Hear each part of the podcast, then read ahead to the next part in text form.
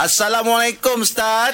Waalaikumsalam ngah. Mam, hmm. ini ada soalan daripada Muhammad Zamri Mat Yusof. Soalan dia, adakah saya bersubahat melindungi status anak buah, uh, anak angkat akak dia lah. Kakak melarang kami adik-beradik dari memberitahu status benar kepada anak tersebut. Anak lelaki tersebut sudah 17 tahun. Jika bersubahat dan berdosa, apa cara yang terbaik penyelesaiannya? Baik, uh, satu kena ingat. Betul, uh, ada benda-benda yang melibatkan sensitiviti hati anak-anak, tambah-tambah anak-anak angkat ni. Mm-mm. Tapi kena ingat, dalam Islam, dia ada hukum hakam. Mm-mm. Jadi disebabkan perkara tersebut seharusnya dia bagi tahu dalam kes ni kena ingat hak untuk mak ni nak menjaga hati anak Mm-mm. dan mak pun takut juga takut anak ni nanti terasa hati dan sebagainya Mm-mm. jangan lupa anak juga ada hak untuk mengetahui status dirinya sendiri. Cumanya kaedah nak bagi tahu tu. Ah itulah cara itu tu. Itu ha. ha. sebab itu hari ini macam-macam kaedah ada orang pergi kelas macam mana nak explain kepada anak peringkat umur berapa nak bagi tahu. Oh. Cara nak memberitahu hari ini macam-macam kaedah. Mm-mm. Jadi bagi abang kita tadi tu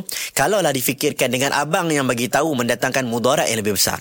Ha, contohnya anak tersebut rasa macam tak puas hati sebab Yalah. kenapa pak mak sendiri tak beritahu kenapa pak cik yang beritahu. Mm-mm. Jadi tak perlulah kita beritahu, kita hanya perlu nasihat saudara kita untuk tolonglah cakap dekat anak. Benda ini kena explain. Takut nanti meninggal, contohnya tak tahu hak-hak anak, pengabaian. Dia ingat dia anak betul, tengok-tengok. Dia tak berhak dapat harta.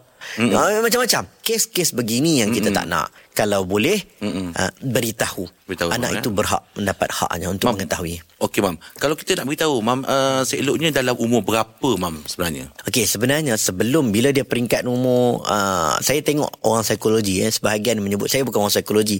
Dia kata anak-anak ni kadang waktu usia muda kanak-kanak lagi kita tak perlu beritahu.